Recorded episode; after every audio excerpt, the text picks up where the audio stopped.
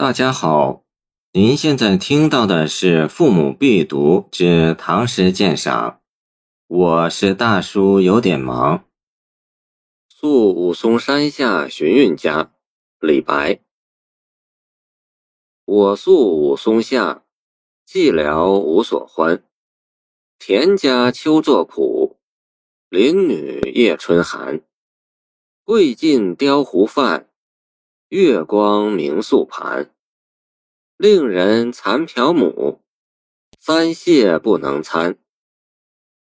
武松山，唐时属宣州南陵县，在今安徽铜陵市郊，近长江。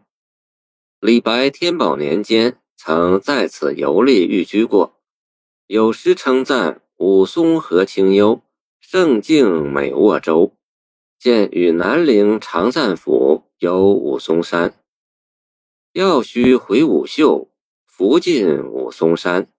见潼关山最后绝句，充盈着审美赏月、浪漫的情调。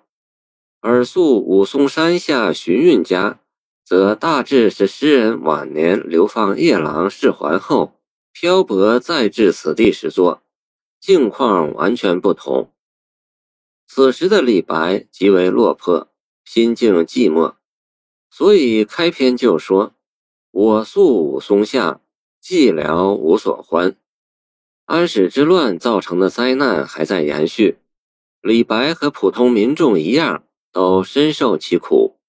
无论是精神还是物质方面，连年抽丁、劳役、赋税，农村凋敝不堪，李白感同身受。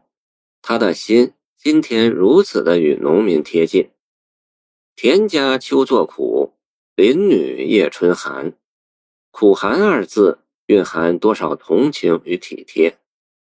然而生活再苦，农民的品质依然淳朴善良，或者说生活之苦更显出他们的淳朴善良。李白继续的寻韵家，寻韵就是普通农民的典型代表。他热情好客，做了苦难时期自家最好的食物——菇米饭来款待客人。菇米即雕糊，而且不费礼节。贵尽雕糊饭，月光明素盘。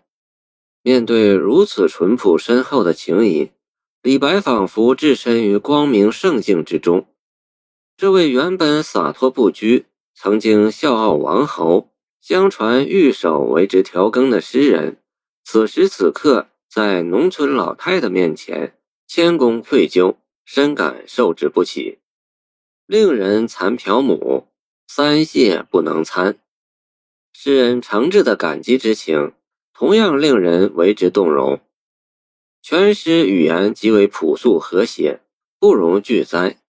但我们还是要年出“月光明素盘”来。说它是最美的句子，它美在景物与情意的高度统一，是物象与心象的结晶。首先，普通农家平时所用的碗盘，恐怕多是粗糙无光洁的。为了款待诗人，荀彧特意拿出了家藏的洁白的碗盘来，这在情理之中。李白自是心知肚明，这所谓洁白。也只是相对而言，而在李白的眼中、心中，他却最为洁净。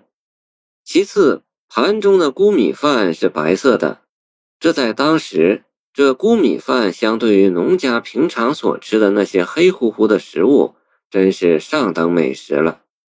其实，这盘也好，饭也好，从质量上说，哪里又真的比得上李白所经历过的那些玉盘珍馐？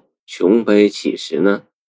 但在李白的眼中、心中，无异于是圣品啊。其三，寻韵贵尽的这盘菇米饭，恰置于从户外射进来的一束明亮的月光之下，它的效果几近于当今舞台上使用的束光特写，具有特别的震撼力。原本在李白心中就有着不寻常地位的月光。再一次发挥了它的作用，而且这月光又何尝不是从诗人心中升起的呢？总之，圣洁的景物圣洁的情谊，美丽崇高，它感动了诗人，诗人的眼前一片光明，也感动了读者。诗读完了，这幕情景却久久地浮现在脑海中。谢谢您的收听，欢迎您继续收听我们的后续节目。如果你喜欢我的作品，请关注我吧。